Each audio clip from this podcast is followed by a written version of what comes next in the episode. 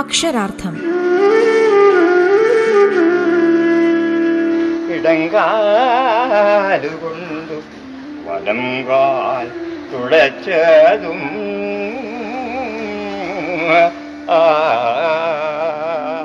അയ്യപ്പ പണിക്കർ.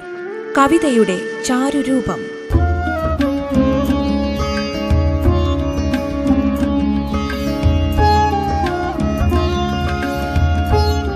ഭാഗം 45.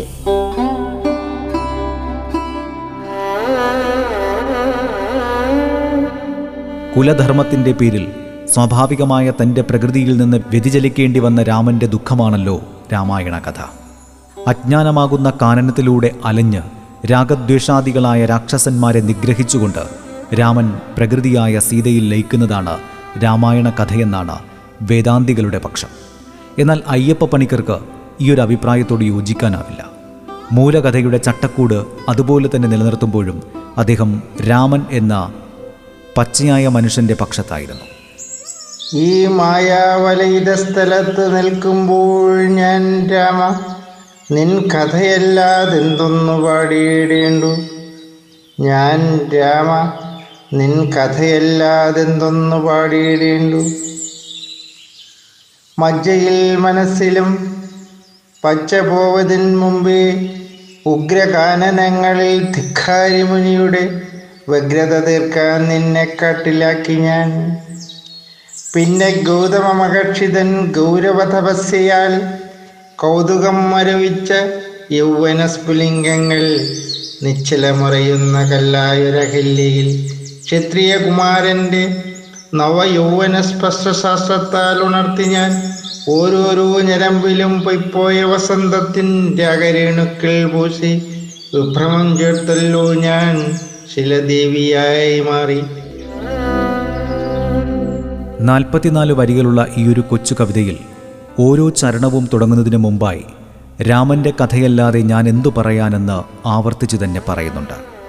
4 ചരണമുള്ളതിൽ 3 എണ്ണത്തിലും 8 വരികൾ വീതവും ഒരെണ്ണത്തിൽ 10 വരികളുമാണുള്ളത്.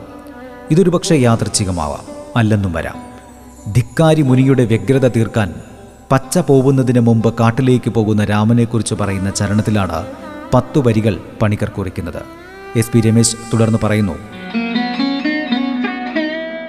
രാമന് ജീവിതത്തിൽ ആദ്യം കൊല ചെയ്യേണ്ടി വന്നത് ഒരു സ്ത്രീയെയാണ്, രാക്ഷസിയായ താടകയെ. അവൾ ഭയങ്കരിയായിരുന്നു. കൗമാരപ്രായത്തിലെ ആദ്യ സ്ത്രീ പരിചയം. രാക്ഷസി എന്നാൽ പ്രകൃതിയിൽ നിന്നും ഒട്ടൊന്നും അകന്നിട്ടില്ലാത്ത സ്ത്രീരൂപം. പിൽക്കാലത്ത് സാക്ഷാൽ പ്രകൃതിയായ സീതയെ പരിത്യജിക്കേണ്ടി വരും എന്നതിൻ്റെ സൂചനയാണോ എന്നും സംശയിക്കാം. ഈ ചരണത്തിലെ അടുത്ത പരാമർശം അഹല്യയെക്കുറിച്ചാണ്. ഇവയിൽ രാഗമാണ് തിളങ്ങി നിൽക്കുന്നത്, വൈരാഗ്യമല്ല. രാഗദ്വേഷാദികളെ എന്ന രാമനേക്കാൾ കർമ്മബന്ധങ്ങളിലൂടെ ദുഃഖമനുഭവിക്കുന്ന മനുഷ്യനായ രാമനെയായിരുന്നു അവൾ ഇഷ്ടപ്പെട്ടിരുന്നത്.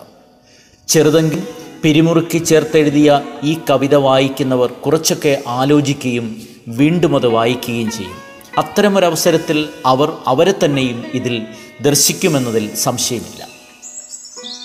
ഈ മധുസ്നിഗ്ധോദാരവേദിയിൽ നിൽക്കുമ്പോൾ ഞാൻ രാമ നിൻ വ്യഥയല്ലാതെന്തൊന്നു പറയണ്ടു, ഞാൻ രാമ നിൻ വ്യഥയല്ലാതെന്തൊന്നു പറയണ്ടു. അഗ്നിയായ അശോകത്തെ മരത്തിൻ കീഴിൽ രക്തപുഷ്പമായി ഇരുട്ടിൻ്റെ മധ്യത്തിലിരുന്നോളേ രാമ, നീ കുടിയേറ്റിക്കൊണ്ടുപോന്നല്ലോ, നിന്റെ ബീജവും നൽകി അഭിഷേകവും കഴിച്ചല്ലോ. എങ്കിലും ഒന്നോ ശോകം രാമരാജ്യത്തെ ശാപമംഗിലമാക്കാൻ, നിന്നെ മാതൃകാ രാജാവാക്കാൻ തന്നു ഞാൻ കണ്ണീരിൻ്റെ കുത്തക നിനക്ക്, നിൻ ധർമ്മപത്നിയെ പിരിയുന്നത് കാണാതാവാൻ. ഈ മനോഹര പുണ്യക്ഷേത്രത്തിൽ നിൽക്കുമ്പോൾ ഞാൻ രാമ നിൻ കഥയല്ലാതെന്തൊന്നു പറയണ്ടു, ഞാൻ രാമ നിൻ കഥയല്ലാതെന്തൊന്നു പറയണ്ടു. സ്വപ്നജീവികളായ കവികളും ദാർശനികരായ കവികളും ഉണ്ടെങ്കിലും ഈ 2 വിഭാഗങ്ങളിലും പെടാതെ സാധാരണ മനുഷ്യനായി നിന്നിരുന്ന കവിയായിരുന്നു അയ്യപ്പ പണിക്കർ. താൻ ഉൾപ്പെട്ട സർവ്വചരാചരങ്ങളും അടങ്ങിയ പ്രപഞ്ചത്തിൻ്റെ നിലനിൽപ്പിനെക്കുറിച്ചും ഭാവിയെക്കുറിച്ചും കവി മനസ്സ് സദാ വേവലാതിപ്പെടുകയും ചെയ്തിരുന്നു. നാശോന്മുഖമായിരിക്കുന്ന പാതയിൽ നിന്ന് മനുഷ്യരാശിയെ വ്യതിചലിപ്പിക്കാനും ആത്മപരിശോധനയ്ക്ക് വിധേയമാക്കുവാനുമായിരുന്നു പണിക്കർ യത്നിച്ചത്. അത്തരമൊരു മനുഷ്യസ്നേഹിയുടെ ഭാവനയിൽ നിന്ന് ഉയർകൊണ്ട ശക്തമായ ഒരു രചനയായിരുന്നു ഉദയാസ്തമയം എന്ന കവിത. പരസ്പര വിരുദ്ധങ്ങളായ ഉദയത്തെയും അസ്തമയത്തെയും ചേർത്തിണക്കിക്കൊണ്ട് ഉദയാസ്തമയം എന്ന് കവിതയ്ക്ക് പേരിട്ടിരിക്കുന്നത് തന്നെ അന്വർത്ഥമാണ്. ഒരു ദിവസത്തിൻ്റെ ആരംഭമാണല്ലോ ഉദയം, അന്ത്യം അസ്തമയവും. മനുഷ്യരുടെ ജീവിതത്തിലും ഉദയവും അസ്തമയവുമുണ്ട്. അത് ജനനവും മരണവുമാണ്. ചിലർ ചില പ്രത്യേക സാഹചര്യങ്ങളിൽ ഉദിച്ചു നിൽക്കുന്നു, ചിലപ്പോൾ അതുപോലെ തന്നെ പൊലിഞ്ഞു പോവുകയും ചെയ്യുന്നു. പ്രത്യേകിച്ചും പൊതുജീവിതത്തിൽ രാവും പകലും പോലെ, വെളിച്ചവും നിഴലും പോലെ ഇടപിരിഞ്ഞു കിടക്കുന്ന രണ്ട് പ്രതീകങ്ങളാണ് ഉദയവും അസ്തമയവും. അവയാകട്ടെ ജീവിതം പോലെ തന്നെ ക്ഷണികവുമാണ്. ഉദയാസ്തമയം എന്ന കവിതയെ നിരൂപണത്തിന് വിധേയയാക്കിയ പ്രശസ്ത എഴുത്തുകാരി സ്നേഹപ്രഭയുടെ നിരീക്ഷണം ഇങ്ങനെയാണ്: ഇതിഹാസങ്ങളിൽ നിന്നും വർത്തമാനത്തിൽ നിന്നും കരുത്താർജിക്കാനും ഗതകാല ചരിത്ര സാംസ്കാരിക മൂശയിൽ നിന്നും സമകാലീന ശാസ്ത്ര വൈചിത്ര്യങ്ങളിൽ നിന്നും ബിംബങ്ങളും പ്രമേയങ്ങളും സ്വീകരിക്കാനും അവയെയെല്ലാം തൻ്റെ പ്രൗഢവും ഹാസ്യാത്മകവുമായ കവിതകളിൽ സമന്വയിപ്പിച്ച് ജീവിത വീക്ഷണത്തിന് തന്നെ പുതിയ മാനം നൽകാനും പണിക്കർക്കുള്ള കഴിവ് അസാധാരണമായിരുന്നു. ജീവിതം ഒരു നാടകവേദിയാണെന്നും എല്ലാ മനുഷ്യരും അഭിനേതാക്കളാണെന്നുമുള്ള ഷേക്സ്പിയറുടെ ചിന്താഗതിയാണ് കവിക്കുള്ളത്. ഓരോ രാത്രിയിലും അവതരിപ്പിക്കപ്പെടുന്ന കഥകളി പോലെ താടിവേഷക്കാരൻ്റെ അട്ടഹാസവും കരിവേടൻ്റെ കൂവലും മിനുക്കിൻ്റെ പുഞ്ചിരിയും പച്ചയുടെ സൗമ്യ ശൃംഗാരവും പഴുക്കയുടെ ഉഗ്രതയിൽ നിന്ന് ശാന്തതയിലേക്കുള്ള പലായനവുമെല്ലാം പണിക്കരെ അങ്ങേയറ്റം ആകർഷിക്കുന്നു. ഉദരനിമിത്തം മാത്രമല്ല ഇന്നത്തെ ലോകത്തിൽ മനുഷ്യൻ വേഷം കെട്ടുന്നത്. സിനിമ, സാഹിത്യം, ടെലിവിഷൻ തുടങ്ങിയ മാധ്യമങ്ങളിലും ഇത് സംഭവിക്കുന്നുണ്ട്. ദൈനംദിന ജീവിതത്തിലും മർത്യൻ്റെ പൊയ്മുഖങ്ങളും മാനസിക സംഘർഷങ്ങളും സംഘട്ടനങ്ങളുമെല്ലാം ചേർന്ന് വിവിധ ഭാവങ്ങളും രസങ്ങളുമായി ഉരുത്തിരിയുന്നത് കാണാം. പുലരുമ്പോഴേക്കും കളി തീരുന്നത് പോലെ ജീവിതമെന്ന യാത്രയും എത്രമാത്രം ഹ്രസ്വമാണ്.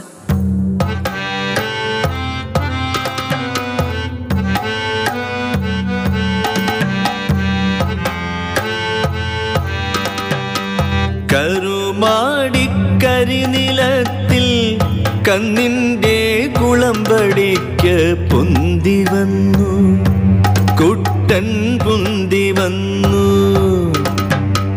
കരുമാടിക്കരിനിലത്തിൽ കന്നിൻ്റെ കുളമ്പടിക്ക് പൊന്തി വന്നു, കുട്ടൻ പൊന്തി വന്നു. ഉഴവുചാലിൽ കരിങ്കല്ലിന്നുരുവമാർന്നും പരുവമാർന്നും അവതരിച്ചു, കുട്ടനവതരിച്ചു. എണ്ണക്കറുപ്പായി അഞ്ജനക്കറുപ്പായി കണ്ണു തുറന്നു, കുട്ടൻ കണ്ണു തുറന്നു. വയൽ വയറ്റിൽ പൊക്കിൽ കൊടിയിട്ട് വേരിറക്കി, വയൽ വയറ്റിൽ പൊക്കിൽ കൊടിയിട്ട് വേരിറക്കി. വേഷമിട്ടതേതു കാലം വേലക്കയ്യിൽ തടഞ്ഞ കോലം ചെത്തിയൊരുക്കിയതേതു തച്ചൻ, സ്വയംഭുവായാൽ അച്ഛനുണ്ടോ തച്ചനുണ്ടോ, ജനനമുണ്ടോ മരണവുമുണ്ടോ. കുട്ടൻ മണ്ണിൻ്റെ മനസ്സിൻ്റെ കണ്ണ് തെളിഞ്ഞതല്ലേ, കുട്ടൻ മണ്ണിൻ്റെ മനസ്സിൻ്റെ കണ്ണ് തെളിഞ്ഞതല്ലേ.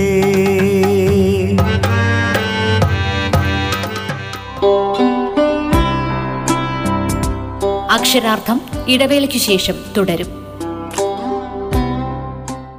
റേഡിയോ കേരളയിൽ നിങ്ങൾ കേട്ടുകൊണ്ടിരിക്കുന്നത് അക്ഷരാർത്ഥം. മനുഷ്യജീവിതത്തിൻ്റെ മനോഹാരിതയെയും പണിക്കർ ഇവിടെ കാണാതെ പോകുന്നില്ല. പുല്ലുകളും കളകളും നീക്കി നല്ല ചെടികൾ മാത്രം തോട്ടത്തിൽ നിർത്തുന്ന മാനവൻ വിവേചന ശക്തിയുള്ളവനാണ്. മറ്റു ജീവികളുമായി താരതമ്യപ്പെടുത്തുമ്പോൾ മനുഷ്യജന്മം പരമോന്നതവുമാണ്. ശാസ്ത്രവും ആധുനിക സൗകര്യങ്ങളും അവൻ്റെ നാളുകളെ സുഗമമാക്കിയിരിക്കുന്നു. ഒരുപക്ഷെ സാമ്പത്തിക രംഗത്തും കലാസാഹിത്യ രംഗത്തും കായിക രംഗത്തുമെല്ലാം ഇത്രയും വമ്പിച്ച നേട്ടങ്ങളുണ്ടായ ഒരു കാലഘട്ടമുണ്ടായിരുന്നു എന്ന് പോലും സംശയിച്ചു പോകുന്ന സമയം. ചെടികളിൽ ചില്ലകളും ചില്ലകളിൽ പൂക്കളും പൂക്കൾ മാറി കായ്കളും ഋതുഭേദമനുസരിച്ചുണ്ടാകുന്നു. കായ്കൾ മുളച്ച് വീണ്ടും ചെടികളായിത്തീരുന്നു. അധ്വാനവും വിശ്രമവും രാവും പകലും പോലെ ഇടകലർന്ന സാധാരണക്കാരുടെ ജീവിതത്തിൽ കവിതയുടെ പ്രസക്തി എന്താണെന്ന് സൂചിപ്പിക്കുകയും ചെയ്തിരിക്കുന്നു. ഉദയാസ്തമയം എന്ന കവിതയിലെ കുറച്ചു ഭാഗം കേട്ടിട്ട് തിരിച്ചു വരാം. ഷെബിൻ ഒന്നുകൽ ചൊല്ലുന്നു. സപ്തസ്വരങ്ങൾ തന്നദ്വൈത സിദ്ധിയിൽ സുപ്തരായൊത്തൊരുമിച്ച് കഴിയുവോ, മെത്തയിൽ ചാരീരിക്കവേ കേൾക്കുവാൻ കുത്തിവച്ചിടുക നാലഞ്ചു വാക്കുകൾ. അല്ലെങ്കിൽ അല്ലെങ്കിൽ എല്ലാം ഒരല്ലെങ്കിൽ അല്ലൽ പോരാതവർ നമ്മെ പഴിക്കുമോ, നമ്മളന്യോന്യം പകുത്ത ശാഭോക്തികൾ നമ്മുടെ നേർക്കവർ നീട്ടിയെറിയുമോ. പൊയ്പോയ കാലം മെടഞ്ഞിട്ടൊരുക്കിയോരസ്ഥികൂടങ്ങൾ പുകഞ്ഞ് മണക്കവേ കൊന്നും മരിച്ചും ഭരിച്ചും പ്രകൃതിതൻ സ്തന്യം പൊരാഞ്ഞ് സ്തനം തന്നെ മാന്തുന്ന കുഞ്ഞുവേതാളങ്ങൾ പിന്തുടർന്നാർക്കവേ നമുക്കൊക്കെയുള്ളൊരീ കൊച്ചു വസുന്ധര, ആദ്യ സമ്മാനമനന്ത സമ്പാദ്യമീ ഇഷ്ടവസുന്ധര, സർവം സഹയായ പ്രാണേശ്വരിയായ നിത്യവസുന്ധര. മനുഷ്യനും ഭൂമിയും തമ്മിലുള്ള അഭേദ്യമായ ബന്ധത്തെ കൂടി കവി ഇവിടെ പ്രതിപാദിക്കുന്നുണ്ട്. പ്രശസ്ത നാടകകൃത്ത് സി.ജെ. തോമസ് അഭിപ്രായപ്പെട്ടിട്ടുള്ളതുപോലെ പ്രപഞ്ചത്തിനുമേൽ മനുഷ്യനെന്നും അനിഷേധ്യമായ അവകാശവും അധികാരവുമുണ്ട്. ഈ അവകാശം ദുരുപയോഗപ്പെടുത്തുന്നു എന്നുള്ളതാണ് അയ്യപ്പ പണിക്കരുടെ ദുഃഖം. ONV കുറുപ്പിൻ്റെ ഭൂമിക്കൊരു ചരമഗീതത്തിലും ഇതേ പ്രമേയം തന്നെയാണല്ലോ സ്വീകരിച്ചിരിക്കുന്നത്. ഭൂമിയെ മനുഷ്യൻ ഏതെല്ലാം വിധത്തിൽ ഹിംസിച്ചു എന്നാണ് ഈ രണ്ട് കവികളും വിഷാദം കൊള്ളുന്നത്. ഭൂമിയുടെ ദുരവസ്ഥയെ കേന്ദ്രീകരിച്ചുള്ള ഈയൊരു വിലാപഗീതത്തിലൂടെ മനുഷ്യ മനസാക്ഷിയെ വിളിച്ചുണർത്താനും ആത്മപരിശോധനയ്ക്ക് പ്രേരിപ്പിക്കാനുമാണ് കവി ലക്ഷ്യം വെക്കുന്നത്. ഉദയം, അസ്തമയം എന്നീ പ്രതീകങ്ങളിലൂടെ വ്യക്തിയുടെയും സമൂഹത്തിൻ്റെയും ഭരണാധികാരികളുടെയും തലമുറകളുടെയും ഭൂമിയുടെ തന്നെയും അന്ത്യത്തെയും ഉയർത്തെഴുന്നേൽപ്പിനെയും കവി സൂചിപ്പിക്കുന്നു. ഉദയവും അസ്തമയവും വൈരുദ്ധ്യങ്ങളാണെങ്കിലും പരസ്പര പൂരകങ്ങളാണല്ലോ. സർവനാശത്തിലേക്കാണ് ഭൂമിയുടെ ഈ പോക്ക് എന്ന് പറയുന്നതോടൊപ്പം വീണ്ടും ഒരു പുലരിയെ പ്രതീക്ഷിക്കാമെന്നും കവി ഇവിടെ ആശിക്കുന്നു. വർത്തമാനകാലത്തിലെ തലമുറയുടെ തിക്താനുഭവങ്ങളിൽ നിന്ന് ഒരുപക്ഷേ ഭാവി പൗരന്മാർ ഒരു പാഠം പഠിച്ചേക്കാം. ഒരു സമൂല വിപ്ലവം വഴി ലോകത്തിൽ സാരമായ മാറ്റങ്ങൾ ഉണ്ടായേക്കാമെന്നൊക്കെ പണിക്കർ പ്രത്യാശിക്കുകയും ചെയ്തിരിക്കുന്നു. അരനൂറ്റാണ്ടിലേറെയായി അരങ്ങേറിയ കാവ്യസബരിയിൽ അയ്യപ്പ പണിക്കരുടെ സ്ത്രീ സങ്കല്പം ജന്മം നൽകിയ ഒട്ടേറെ സ്ത്രീ കഥാപാത്രങ്ങളെ നമുക്ക് കാണാനായി കഴിയും. കവിതകളിൽ ഏറ്റവും കൂടുതൽ സ്ത്രീ കഥാപാത്രങ്ങളെ ഉൾപ്പെടുത്തുന്ന കവിയും പണിക്കരാണെന്ന് വ്യക്തമാകും. പക്ഷെ കഥാപാത്രങ്ങളുടെ എണ്ണത്തേക്കാൾ അവയുടെ സൃഷ്ടിക്ക് നിദാനമായി വർത്തിച്ച ദർശനമാണ് നാം കണക്കിലെടുക്കേണ്ടത്. ഒരു സർറിയലിസ്റ്റിക് പ്രേമകാവ്യത്തിൽ തുടങ്ങിവെച്ച കാൽപ്പനികത തുടിച്ചു നിൽക്കുന്ന സ്ത്രീ സങ്കല്പം പിന്നീട് എത്രയോ കവിതകളിലാണ് ഒളിഞ്ഞും തെളിഞ്ഞും പ്രത്യക്ഷപ്പെട്ടിരിക്കുന്നത്. ശരകൂടത്തെ ഗ്രസിച്ചു നിൽക്കുന്ന നൊസ്റ്റാൾജിയയിലും പാളങ്ങൾ തെറ്റി പലവണ്ടി കയറി കടന്നുപോന്ന് പിറകോട്ടു പോകുവാൻ കഴിയാത്ത ദൂരത്തുരുത്തിൽ എത്തി നിൽക്കുമ്പോഴും ഒളിമങ്ങാതെ ജ്വലിച്ചു നിൽക്കുന്ന ആന്തരിക പ്രേമബന്ധത്തിലെ പങ്കാളിയായി കവി എന്നും താലോലിച്ചു പോന്നിരുന്ന ഈ സ്ത്രീ സങ്കല്പം അയ്യപ്പ പണിക്കരുടെ കവിതയിലെ കാൽപ്പനികാംശത്തിൻ്റെ അവിഭാജ്യ ഘടകമായി ഇന്നും തുടർന്നു പോരുന്നു.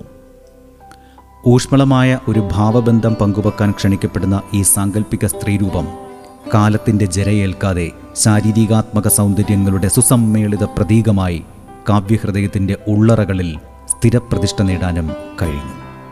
കേരള കേന്ദ്ര സർവകലാശാലകളുടെ വൈസ് ചാൻസലറും പ്രമുഖ എഴുത്തുകാരിയുമായിരുന്ന ഡോക്ടർ ജാൻസി ജെയിംസിൻ്റെ നിരീക്ഷണം ഇത്തരുണത്തിൽ ഏറെ പ്രസക്തമാണ്. അവർ പറയുന്നു, ഈ കവിയുടെ ഭാവനാ പ്രപഞ്ചത്തിൽ സ്ത്രീകൾക്ക് നൽകുന്ന പ്രാധാന്യം ആ കവിയുടെ കാവ്യമൂല്യ നിർണയത്തിലെ ഒരു സുപ്രധാന ഘടകമായി മാറുന്നു. അബോധപൂർവമായോ സൃഷ്ടികളിൽ നിക്ഷേപിക്കുന്ന സ്ത്രീബിംബങ്ങൾ കവിയുടെ കാവ്യവീക്ഷണത്തിൻ്റെയും ജീവിത വീക്ഷണത്തിൻ്റെ തന്നെയും അമൂല്യ പ്രതീകങ്ങളായി വർദ്ധിക്കുകയും ചെയ്യുന്നു. അയ്യപ്പ പണിക്കരുടെ കവിതകളിലെ സ്ത്രീത്വ വിഭാവനത്തിൻ്റെ പിന്നിലെ പ്രേരക ശക്തി അദ്ദേഹത്തിൻ്റെ അതിവിശാലമായ മാനവികതാവാദമാണ്.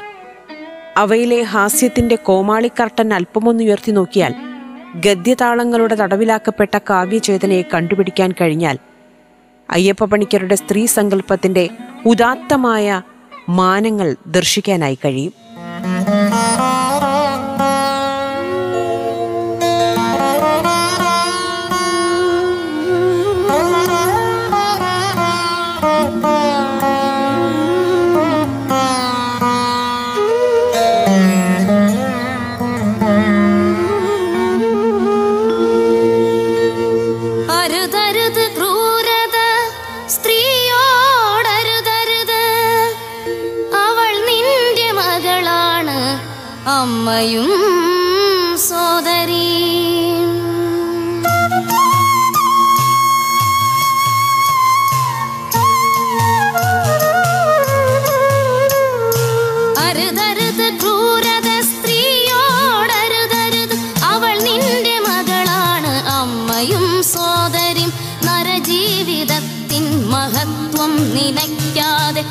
സാമ്യ ചിത്തനായി ജീവിതം പേറുവാ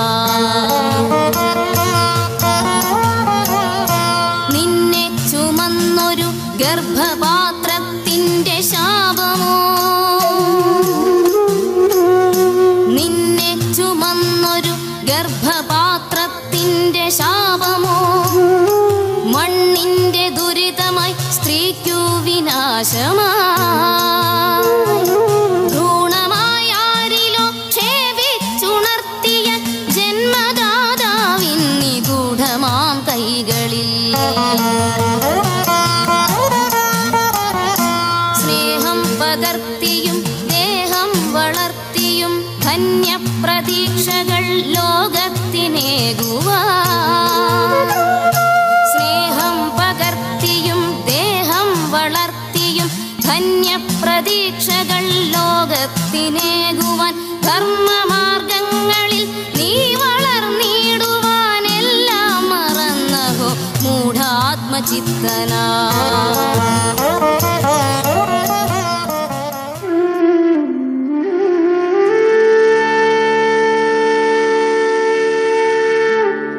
അക്ഷരാർത്ഥം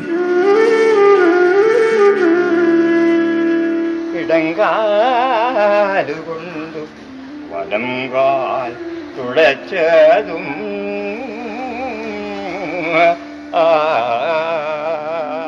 അയ്യപ്പ പണിക്കർ കവിതയുടെ ചാരുരൂപം. രചന പി എൽ വിജയകുമാർ. ശബ്ദസാന്നിധ്യം ഹിഷാം അബ്ദുൽ സലാം, ഗായത്രി. ശബ്ദമിശ്രണം ഡേവിസ് ആന്റണി. അവതരണം ആഖ്യാനം ഉണ്ണി പ്രശാന്ത്.